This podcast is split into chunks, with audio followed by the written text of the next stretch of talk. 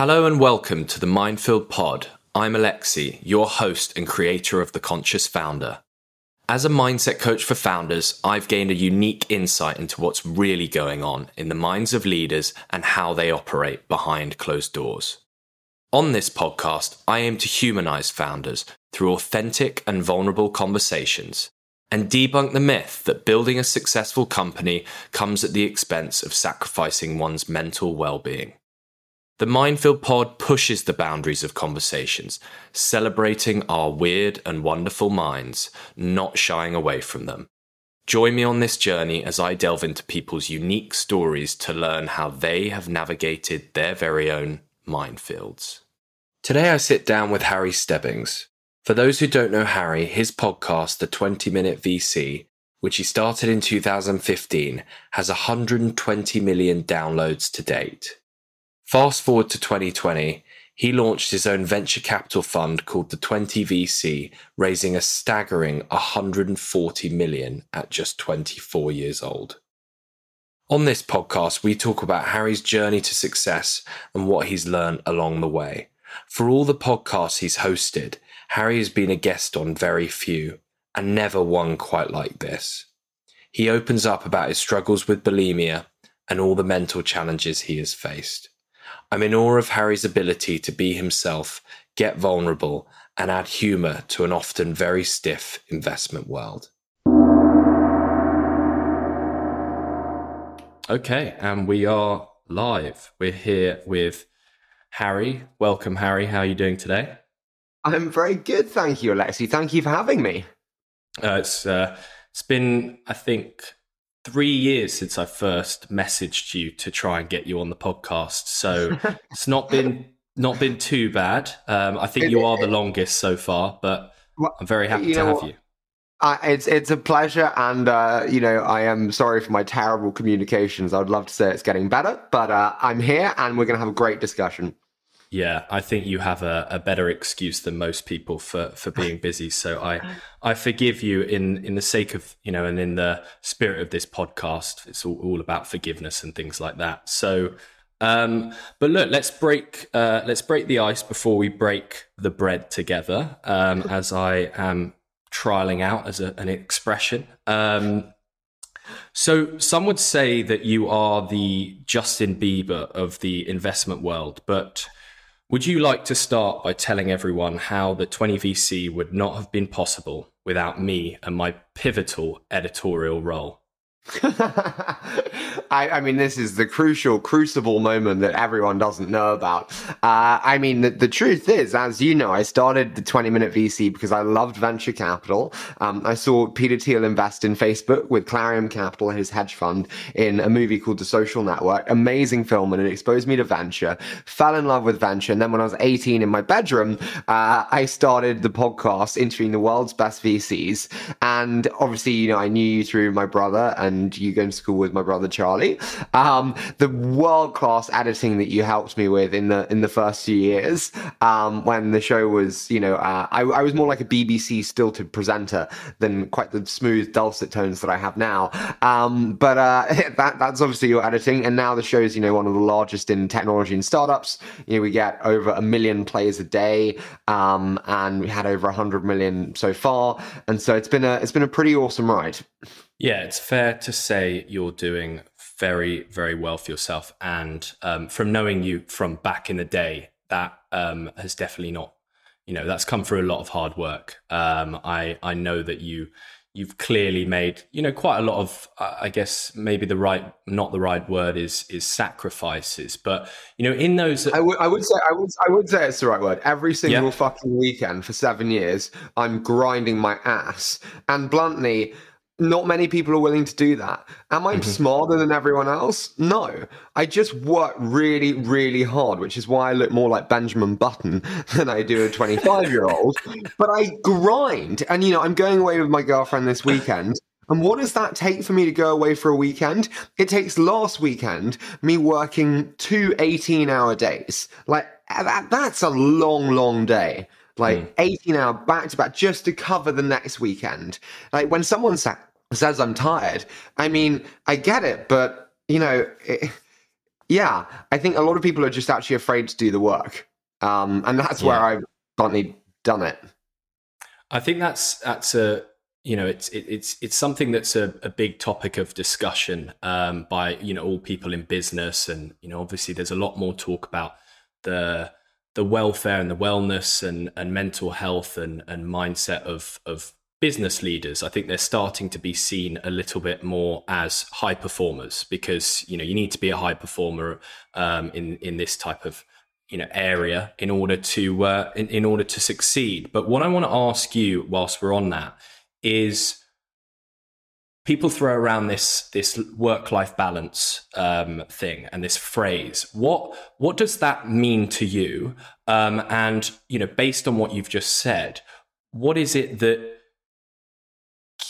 in in a way, what is it that that keeps you going when you are feeling at your lowest. So we'll start with the first. Yes, I mean, so work life balance to me, I don't actually believe in it. How about we change it to why don't you bring your whole self to work? Why don't you bring the fact that every day I struggle with an eating disorder, wake up, feel fat, hate my body, look in the mirror side on and feel horrible and disgusted with myself? And why don't I bring that to work? And when someone says to me in a meeting, How am I doing? I say, Actually, I'm really not great. I don't feel very confident today. And I'm really just questioning my own insecurities. I just had a fight with my mother or whatever. Why don't we just remove the friction between work and life and bring them closer together where you can bring your whole self to work and you can bring your work self home? I, I think that for me is how I view work life balance, which is there there isn't one or the other. I wish life was that easy to compartmentalize, but it's not how it works. And actually, if you want to be the best,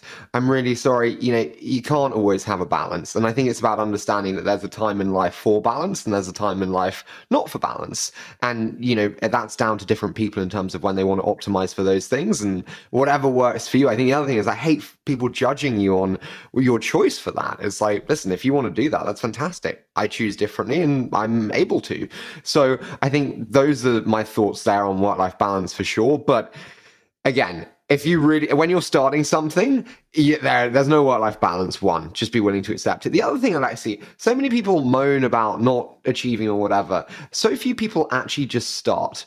I think the art of the start is missed so often, which is taking the first step is just crucial. And I think the biggest thing to help you take the first step is to put some form of financial commitment down, buying a microphone for a hundred pounds to start a podcast, buying the domain name for the website. You know, for me, it was buying the microphone, could be buying that gym membership to get you in the gym. I think the art of the start isn't talked about enough. And then in terms of, you know, what do I do when, like, what inspires me or keeps me going when, you know, um, it's really tough and it's shit, which it sometimes is. Man, I want to build a generational defining financial institution at the intersection of venture capital and media, which I think is the next wave of great investing.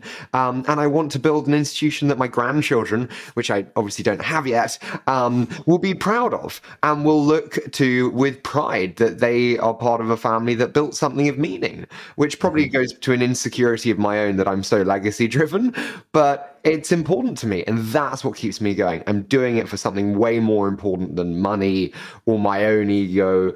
I want to build something really meaningful.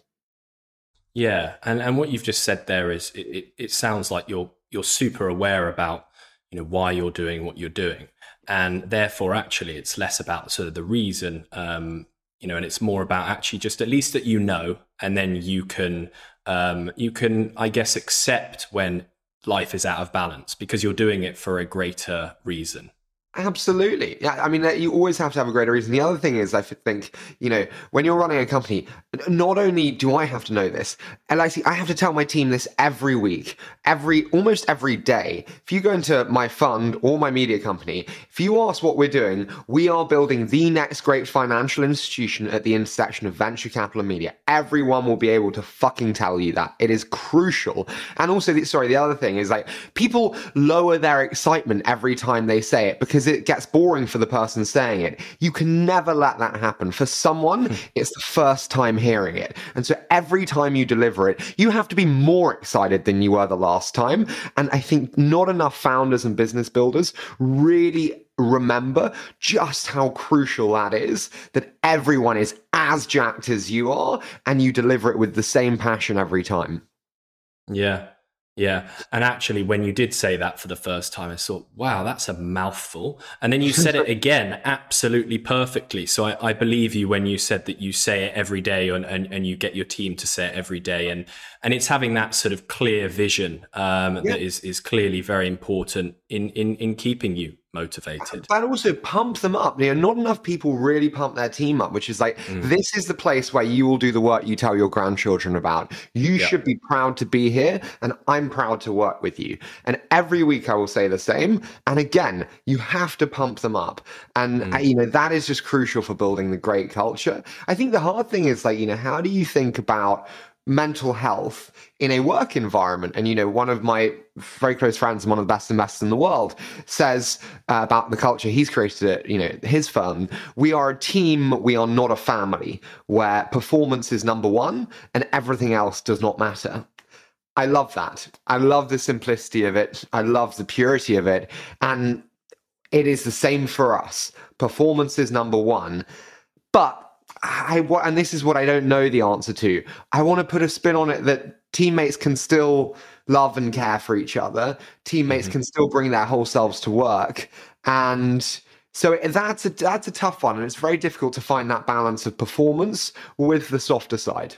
Yeah, I think that's so interesting because because my mind when you said that said, oh, that sounds a bit sounds a bit ruthless and it sounds a little bit like not as emotional maybe you know bringing your emotions to, to work can can be good and you've sort of mentioned before the podcast that that works but it's it's it's super interesting to to understand you know and actually realize that you know it's really nice throwing this family word out all over the place, right? Everyone loves saying, "Oh, we're a family at work." We're a fa-. I'm sorry, but the majority of families are not great families, right? Like uh, it, it, sounds awful, but family is complex. And when you're building something and when you're growing something special and you're trying to just, you've got that one particular mission, I do think that's probably what gets people caught up. And like you're saying, there's probably a hybrid of that. Yeah, I, I think that absolutely is a hybrid of that, but I, I, totally agree with you. This idea that we're a family at work. Well, families are always there for you unwaveringly, or, or you know, should be in, in mm-hmm. most cases. But you shouldn't be in work. I'm sorry, there it, it, it is performance dependent, um, and so I, I do just think it's very different. So I, I totally agree with you there. But I think it's really important. Like I will talk to my team about as I said, eating disorders, lack of confidence, worries, fears, and that and I don't say it in any, oh, I'm I'm timid or you say it with confidence, but I'm worried about this. We are not hiring mm-hmm. fast enough and it's not looking great in this way. And actually, when you say it with that gusto and confidence about your insecurity, people are worried that you're going to, you know, the team's going to lose confidence in you. They don't at all. They just come to action and know way more than others most often do and can really help. I, f- I find that really important actually to share with them. And then guess what? They open up too because vulnerability engenders vulnerability. And they're like, oh, I can tell you about this that's happening now too. Yeah, and the problems come to the surface earlier, and you can get, you know, you can solve them quicker, and you can see stuff, you know, way in advance. Do you know what, Alexi? Everyone is just a little bit fucked. Um, everyone's just a little bit broken. I remember the first date I had with Paola, my girlfriend. I said, I'm fucked in these three ways. You know, I'm a former bulimic, I'm rampantly insecure, um, I probably drink too much, um, and I'm a workaholic. Um, how are you fucked up? Uh, amazingly, she actually stayed.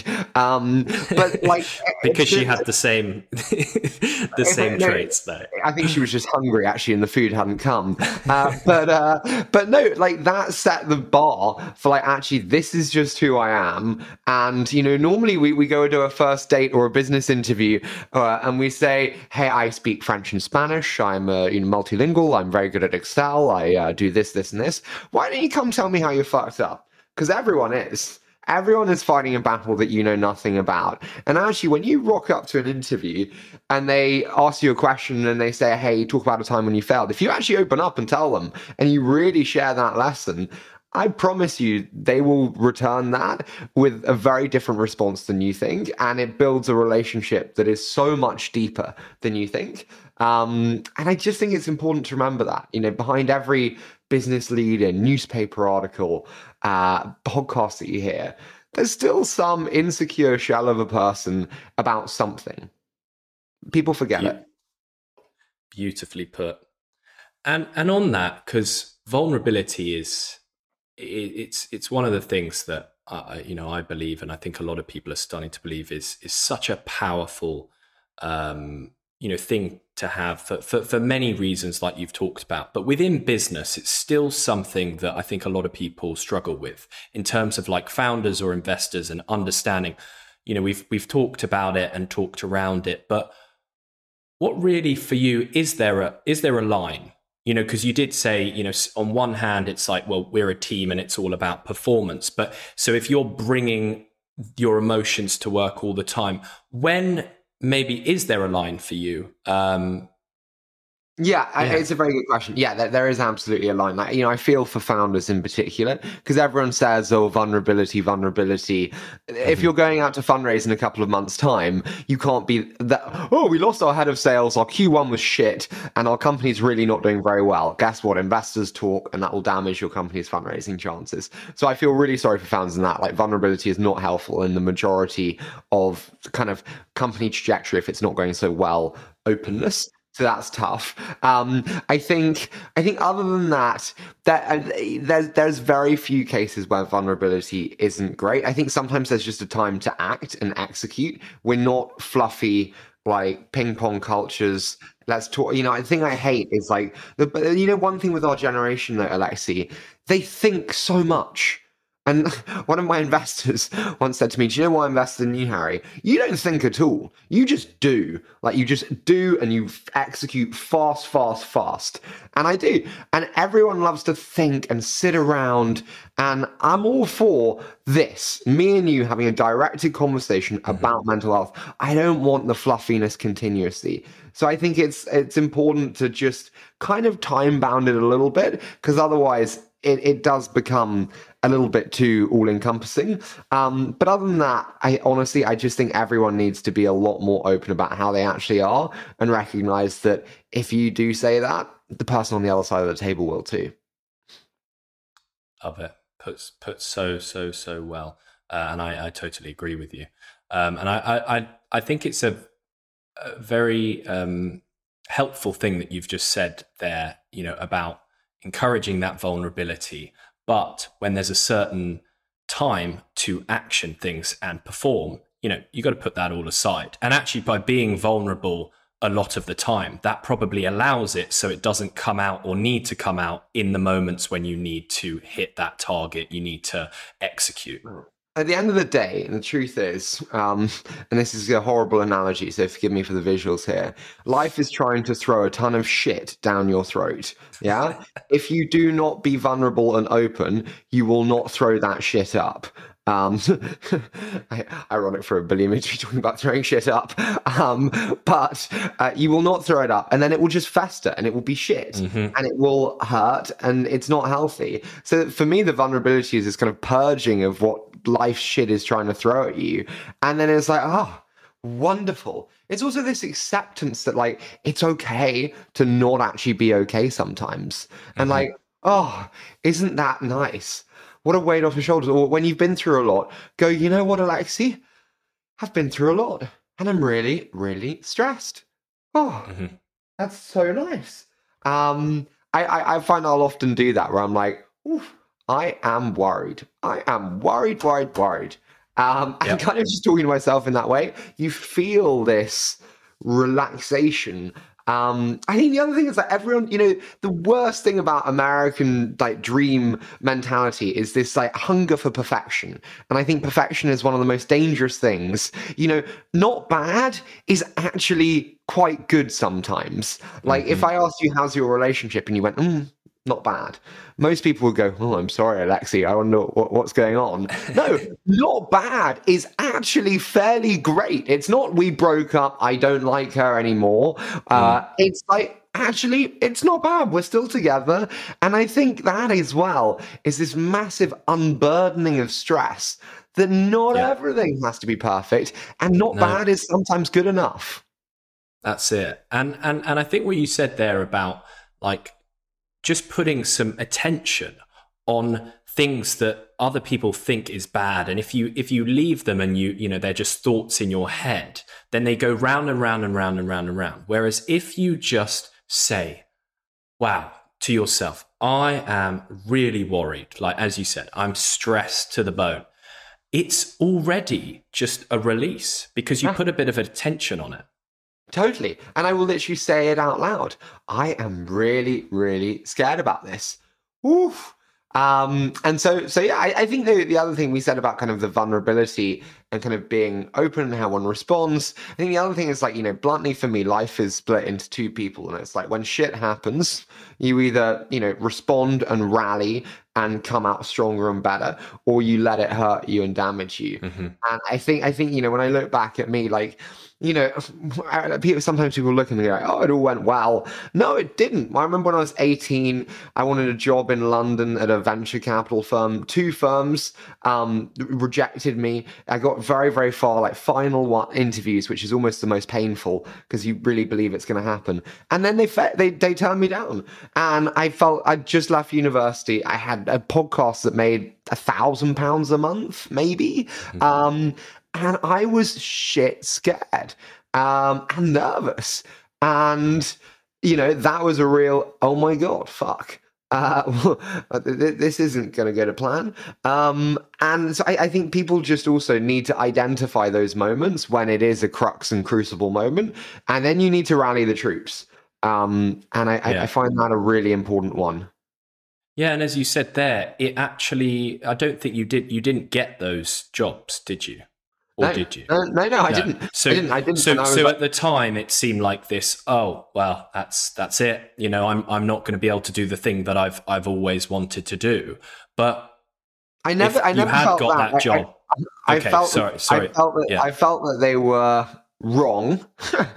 uh, I felt they were wrong, and my my response was honestly you know what? You are wrong. You are misguided in your opinion. You don't see the future of this industry converging with media and converging with personality and personal brand. I think you're wrong to the extent that I'm going to work my ass off to be so good that they can't ignore you. I think a, a really helpful thing is remembering that when you get turned down, rejected, dumped, mm-hmm. be so good they can't ignore you. Yeah. I've been, I've and then, been, Sorry, I was going to say, and then send them this clip after. You know, when you have made it, and uh, they they have clearly made uh, a big mistake. yeah, it's that Pretty Woman moment where she walks back into the shop with the big bags. A big mistake. Um, but but but no, I I often think to the be so good they can't ignore you because that's exactly what I said. I said, right, I'm going to make this media company the biggest thing in this business. Mm-hmm. Yeah.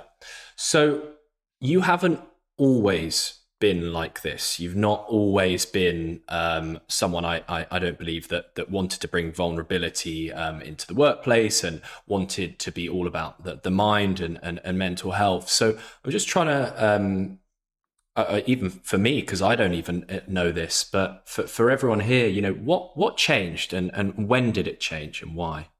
Yeah, I mean, you know, listen, I, I, I had bulimia when I was younger and that you know i think the biggest misconception about eating disorders is that they are temporary or time bounded you know bluntly if you have an eating disorder you will always have an eating disorder and that mentality is is challenging always mm. every day um and and so you know i live with that now and today and so that's tough and so i'm like cognizant of my own mental uh, like state um and so I think that's number one. And then I think in terms of like the why bringing it out and why being open, I think honestly, I I looked at the relationships that I had, and the ones with depth, with love, with intimacy, uh, were ones where I could say the hardest of things.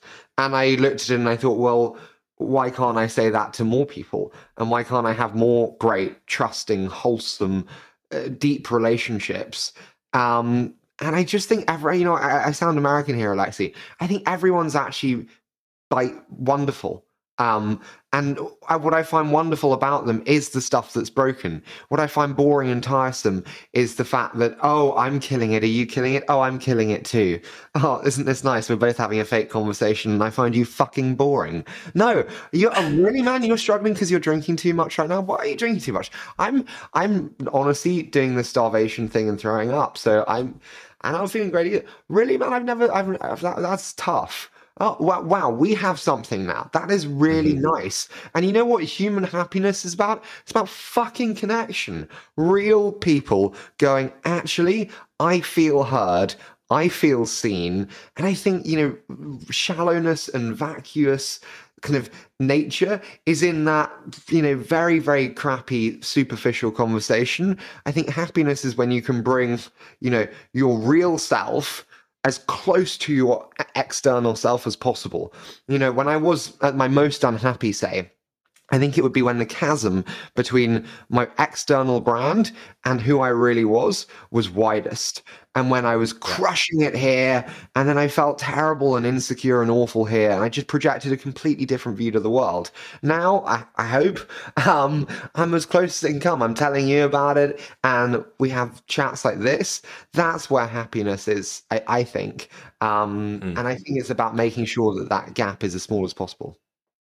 Yeah, I definitely want to touch on on on that and and maybe you know how you become um, how you became more yourself. Um, but before we sort and the authenticity behind that, and I absolutely agree with you.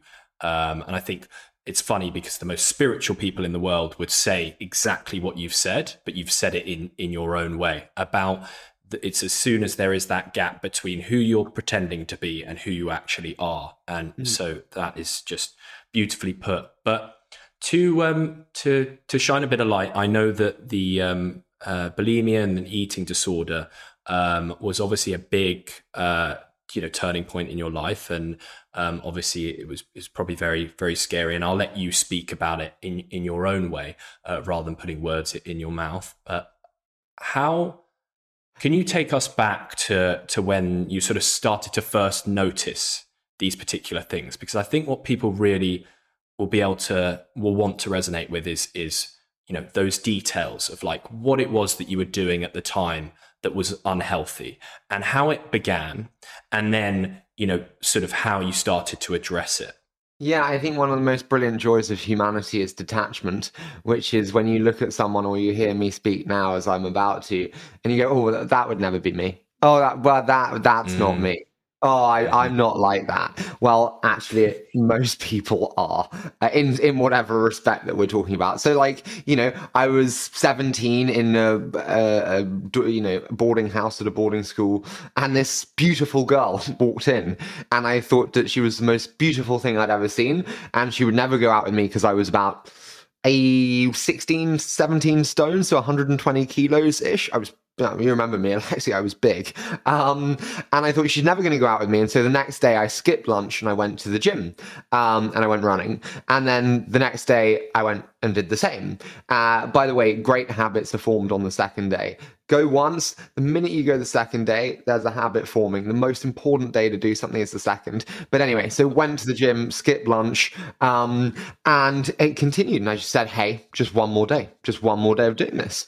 Um, and every day I did the same. And I used to massively cut calories, and my weight just plummeted um, which you know was exactly what I wanted.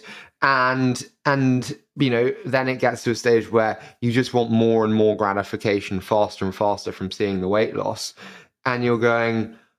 You know, losing more and more weight, and then naturally, you can't always just be eating so little and having so few calories. And so then suddenly, I did eat a bowl of pasta, and the hatred that I would have for myself and the shame was, was just too much. And so I would, you know, then go and throw it up, you know, whatever in the loo. Um, and, and then, you know, the habit builds around that. And then you almost become, aware that maybe actually you can do that. Maybe you can you can have both lives. I can eat and then just throw it up. And actually, does it matter if you throw it up? Not really. I mean, I ate it in the first place, right? We always have this um, willingness to move the boundaries of acceptability. You know, what? You went and threw up in a restaurant, loo, after eating a bowl of pasta? That's terrible. Well, no, not really, because I ate the pasta. And so it's not that better than not eating the pasta. The boundaries always move. And, and so it just kind of got worse and worse.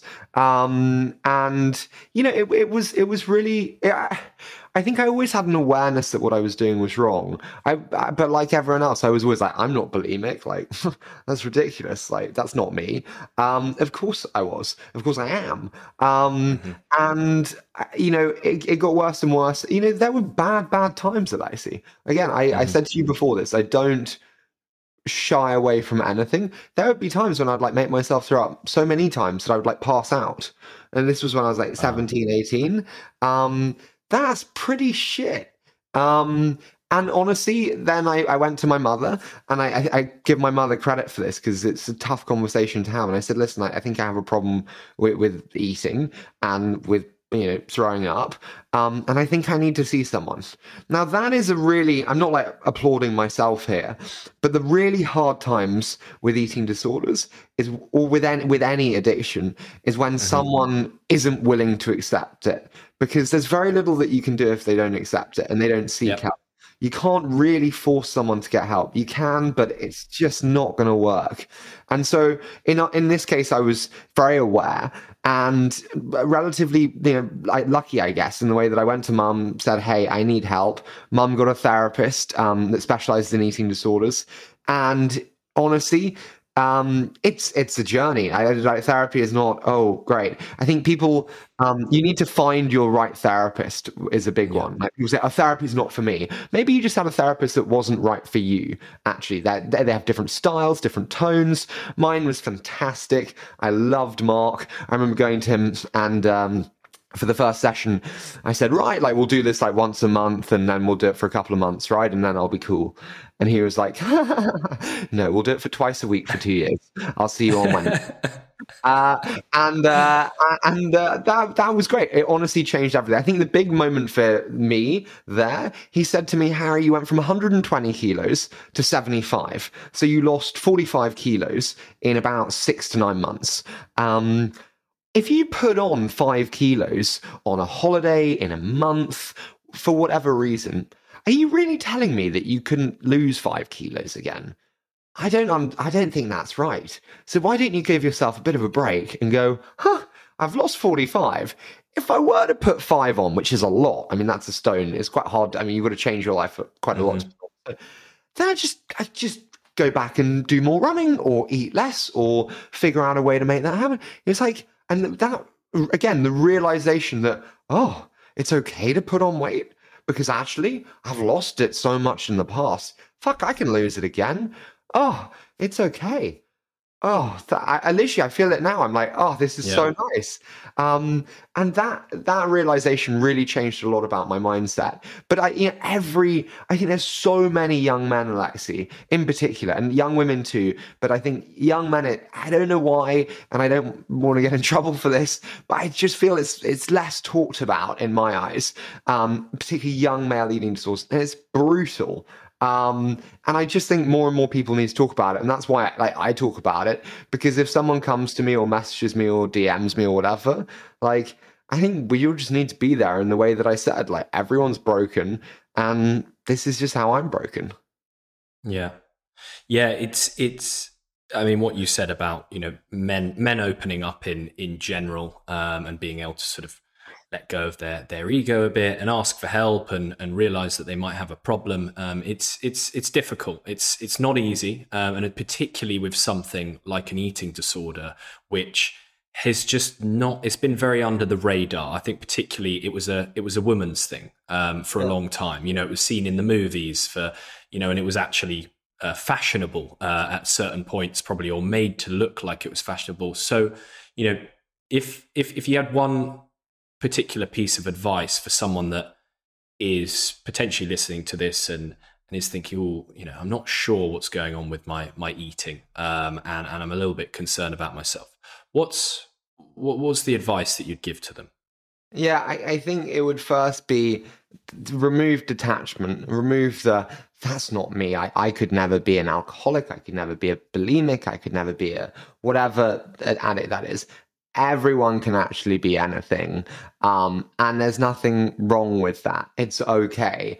And then I think the other thing is like, actually, just like check yourself at the door, sit down and be intellectually honest with yourself and go, is what I'm doing actually okay? Like, is that right? Um, and if you're really honest with yourself, you probably know the truth.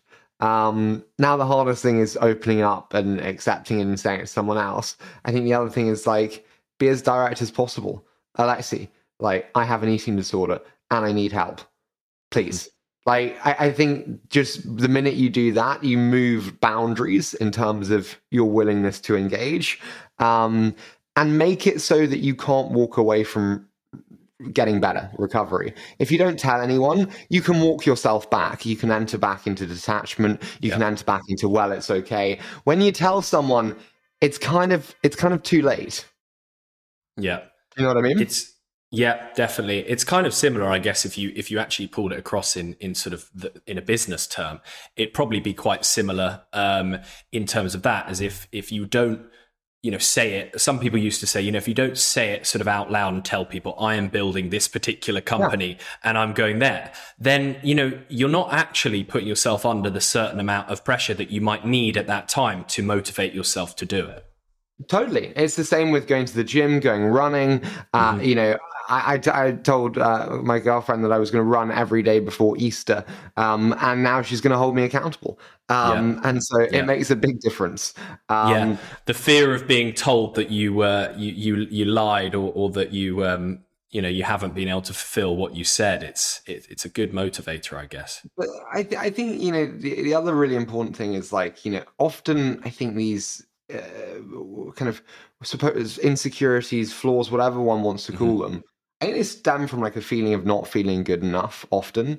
Um, yeah. And I think the most important thing I learned, you know, going back to those two jobs, you know, no one can tell you that you're not good enough. Um, they will try always. Um, but no one can tell you you're not good enough. Only you can do that. Only you can tell yourself that you can't achieve it, that you can't hit that milestone. And even then, I think you're wrong. I think we're so much more capable than we give ourselves credit for. Um, and I, I just think it's really important for everyone to remember that bluntly, it lies with you and you can do so much more than you think. And I always just think back to that, especially when I think to the jobs, when I think to the addictions. I think it's really important to remember. Yeah. Yeah.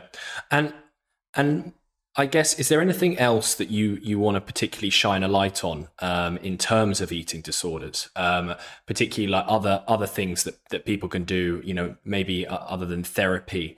Um, but is there anything else that you, you've been doing that's maybe hope uh, helped with particularly like coping with it because it's something that you you seem to say that you're gonna it's something that you live with. Yeah, I mean, it's something you live. I mean, I'm, you know, I, am again, I'm very honest. I haven't thrown up um, in you know, five years. Um, and I, I, feel very good about where I am now. Does that mean that I don't still, you know, have body shame and hate a lot of the way I feel, the way clothes sit on me? I hate going mm-hmm. clothes shopping, at Alexi, because I'm very insecure about not because I hate clothes shopping. It's just because I'm insecure about clothes sitting on my body. What if they're like new clothes that are tight in areas where I feel super insecure? It just feels awful, and so I hate that. Mm-hmm. and you know they, feeling full is still horrible and so like honestly i think it's just a case of like acceptance that like one it's ongoing and it's just a case of being open and managing that and as I said, it's never ended. It's never done. You know, I think one of the most important things to remember in life is, and everyone thinks of it the wrong way, you've never won or lost in life. You're only ever ahead or behind. And I think it's the same in addiction and in eating disorders. You've never won or lost. It's yours to manage. Um, and I think that's important too. And then honestly, I think like truly just having deep, deep relationships. And how do you do that? By being so open and so honest. Yeah, that. And I think honestly, that's it. I love it. Love it. And you've you've mentioned you know insecurity, and it, it sounds like it's it's it's linked in in in certain ways. But what particularly you know you struggle with, um, maybe other than your body image in terms of insecurities, and how have you managed to cope or reduce these? None. I'm perfect. Uh, uh, I mean, man, I've got many insecurities. I think, I think one is uh, a lot in the early days was age. And, you know, if you ask me what my biggest fear is, my biggest fear, really opening up here, my friend, my biggest fear is um, being Macaulay Culkin. Um, I don't know if you know Macaulay Culkin from Home Alone. I do. You know, I do. Yeah. Oh, everyone loved Macaulay Culkin. Where is he now? What What does he do mm. now? Mm. Ah, yeah. I, I, you know, I'm fortunate. I've, I've done well very young. Um, but I need to keep working and I need to keep doing better and better and better because I'm not going to be fucking Macaulay Culkin. Um, but that insecurity drives me insanely. You know, I love a saying that someone told me the other day, which is chips on shoulders, put chips in pockets. Um, and I think to that a lot. And that's a chip on my shoulder mm-hmm. for sure. Mm-hmm. Um, mm-hmm other insecurities as i said there's so many i think you know uh, i'm i i've been doing this for seven years actually venture now so i'm not like uh, new to it but there are people who've been doing it for much, much longer, who've seen downturns, who've seen booms like never before, seen multiple of them, and they have wisdom that I don't have because I haven't been there at that time. I think that's an insecurity for me. And one of the biggest mistakes I think people often tell themselves to make them feel calmer, which is complete crap. Don't worry, Alexi, don't worry. No one really knows what they're doing. Yes, they do. Some people really do know what they're doing and actually learn from them. That is an opportunity. Every time on the show, I say to people who've had amazing experiences or learnings from crashes, what did what did you learn? How did you change your perspective? How did it impact your behavior? Because I want to learn. But don't ever let yourself feel comfortable that no one knows what they're doing because they do. Um, and then other insecurities.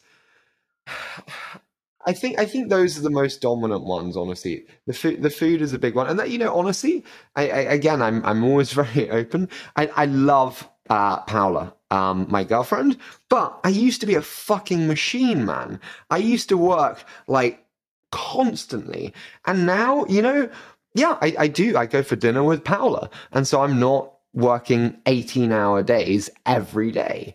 Mm-hmm. Does that make me worse? I don't know. I don't I don't think so. Um, but maybe. I'm not sure. Um, so it's a really interesting one. And that so I'd say that's another insecurity. Um, just like managing that. And then like I never feel good enough, man. Like nothing's ever good enough. If you, if you we, back when we were kids, if you told me I'd be where I am now and doing what I'm doing, I wouldn't have believed you. I'd be super happy.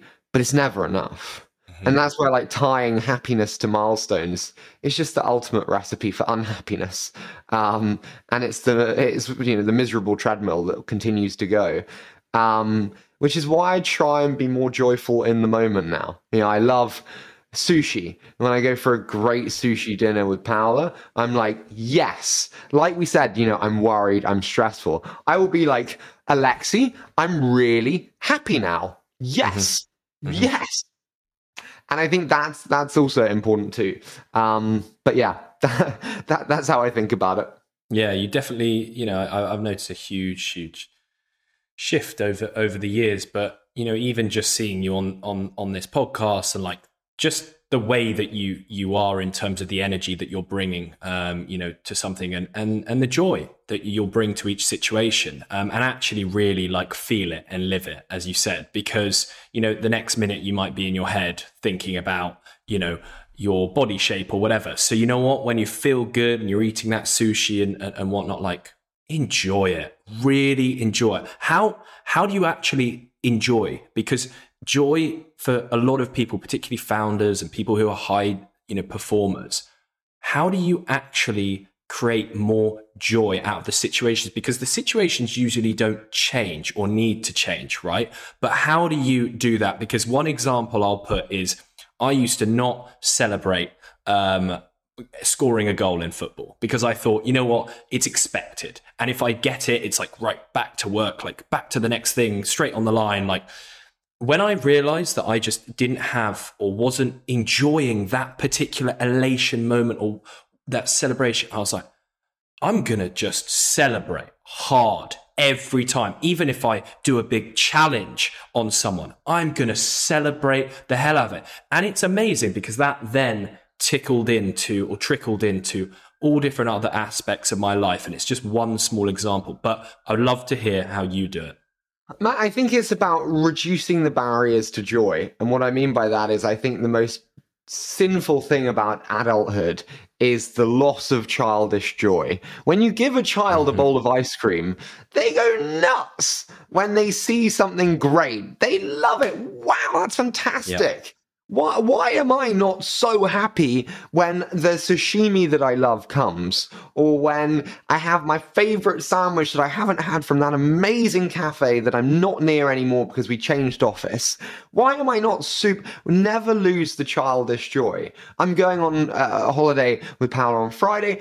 I'm childish joy happy. Uh, you know, when you get your suitcase ready the night before and you're like, ooh, family holiday. Mm-hmm that's what it's like. Bring childish joy to everything. And sometimes you have to manufacture moments of joy. It's a little bit like making hmm. teams mm. work efficiently. In the early days, you have to manufacture because it's not natural. And you have to accept that it's not natural. You know, what do I do with new team members? I manufacture success for them in the early days. I make them succeed at something very easy or obvious. But actually, when you get that, you get the confidence, you get the velocity, and that really starts to flywheel. And it's the same, I think, with joy, which is like, yeah, you like ice cream, but as actually go, yes, I'm really excited for this Phish Food. Yes, baby, fantastic. And it just becomes more and more natural. And mm. and I think that's how I think about doing it and just being deliberate about it in the early stages. I love it. So I think we're we're we're nearly there at the end. Uh, you're a busy man. I've done very well to get you for an hour, and, and I've extended it for a few minutes. So we're going to have a little bit of fun. We haven't talked about much of uh, you know the business side of things and investing and, and all of that, which uh, you know is is I think people can listen on your podcast if they want to hear more about that. But we're going to do a I'm going to call it the one sentence round uh, because when you say quick fire, people just sort of carry on, um, and if you say one word, it's it's a little bit too much. So we're going to try this and ask a few questions. What is your favorite company in the world right now and why? Oh, that is a great, great question. I think it's probably a, a, company that I invested in called Airlift in Pakistan. Um, why is it one of my favorite companies? It's touching you know millions of people with an incredible consumer offering that delivers groceries, household goods, electricals in minutes in bluntly areas and locations that are you know very much um, lacking in great supply. And I think it's improving the lives of millions of people in Pakistan, in South Africa, and in a number of other countries where they're expanding to. That's cool. Mm. What do you want to hear from? Uh, what do you want to hear in a one minute pitch? Uh, here are the three reasons why I wouldn't invest in my company. This is what I've done to analyze those reasons. This is my plan to mitigate them becoming a problem this is how I've thought it through. Love it. Which company uh, that most don't know about is going to change the world like an Apple, an Amazon, a Google? Oof. Oof. Ah, that's a very tough one. Do you want any any space, any sector? I Where, mean, wherever, wherever. I mean, I, I think one that just still people don't fully embrace, which is Coinbase and OpenSea which is bluntly the consumerization that they've brought to crypto so far actually has still been very very small. When you look at adoption of crypto assets mm-hmm. it's still minority minority of the general public. When you look forward 10 years these centralized exchanges will be the dominant exchanges. And if we have 50% adoption wow. Coinbase and opensea being 45 times bigger than they are today Ooh, that's a big, big company. Uh, and so I think I think those two would very much come to mind. I like it. That was a long old sentence. You obviously skipped English class, but we'll uh, we'll, we'll let you off for for that particular one. Um, How do you cut through the bullshit of a pitch? Uh, I mostly say, um, what are you struggling with today, right now? Nice. Love it. Who has been your favorite ever podcast guest and why?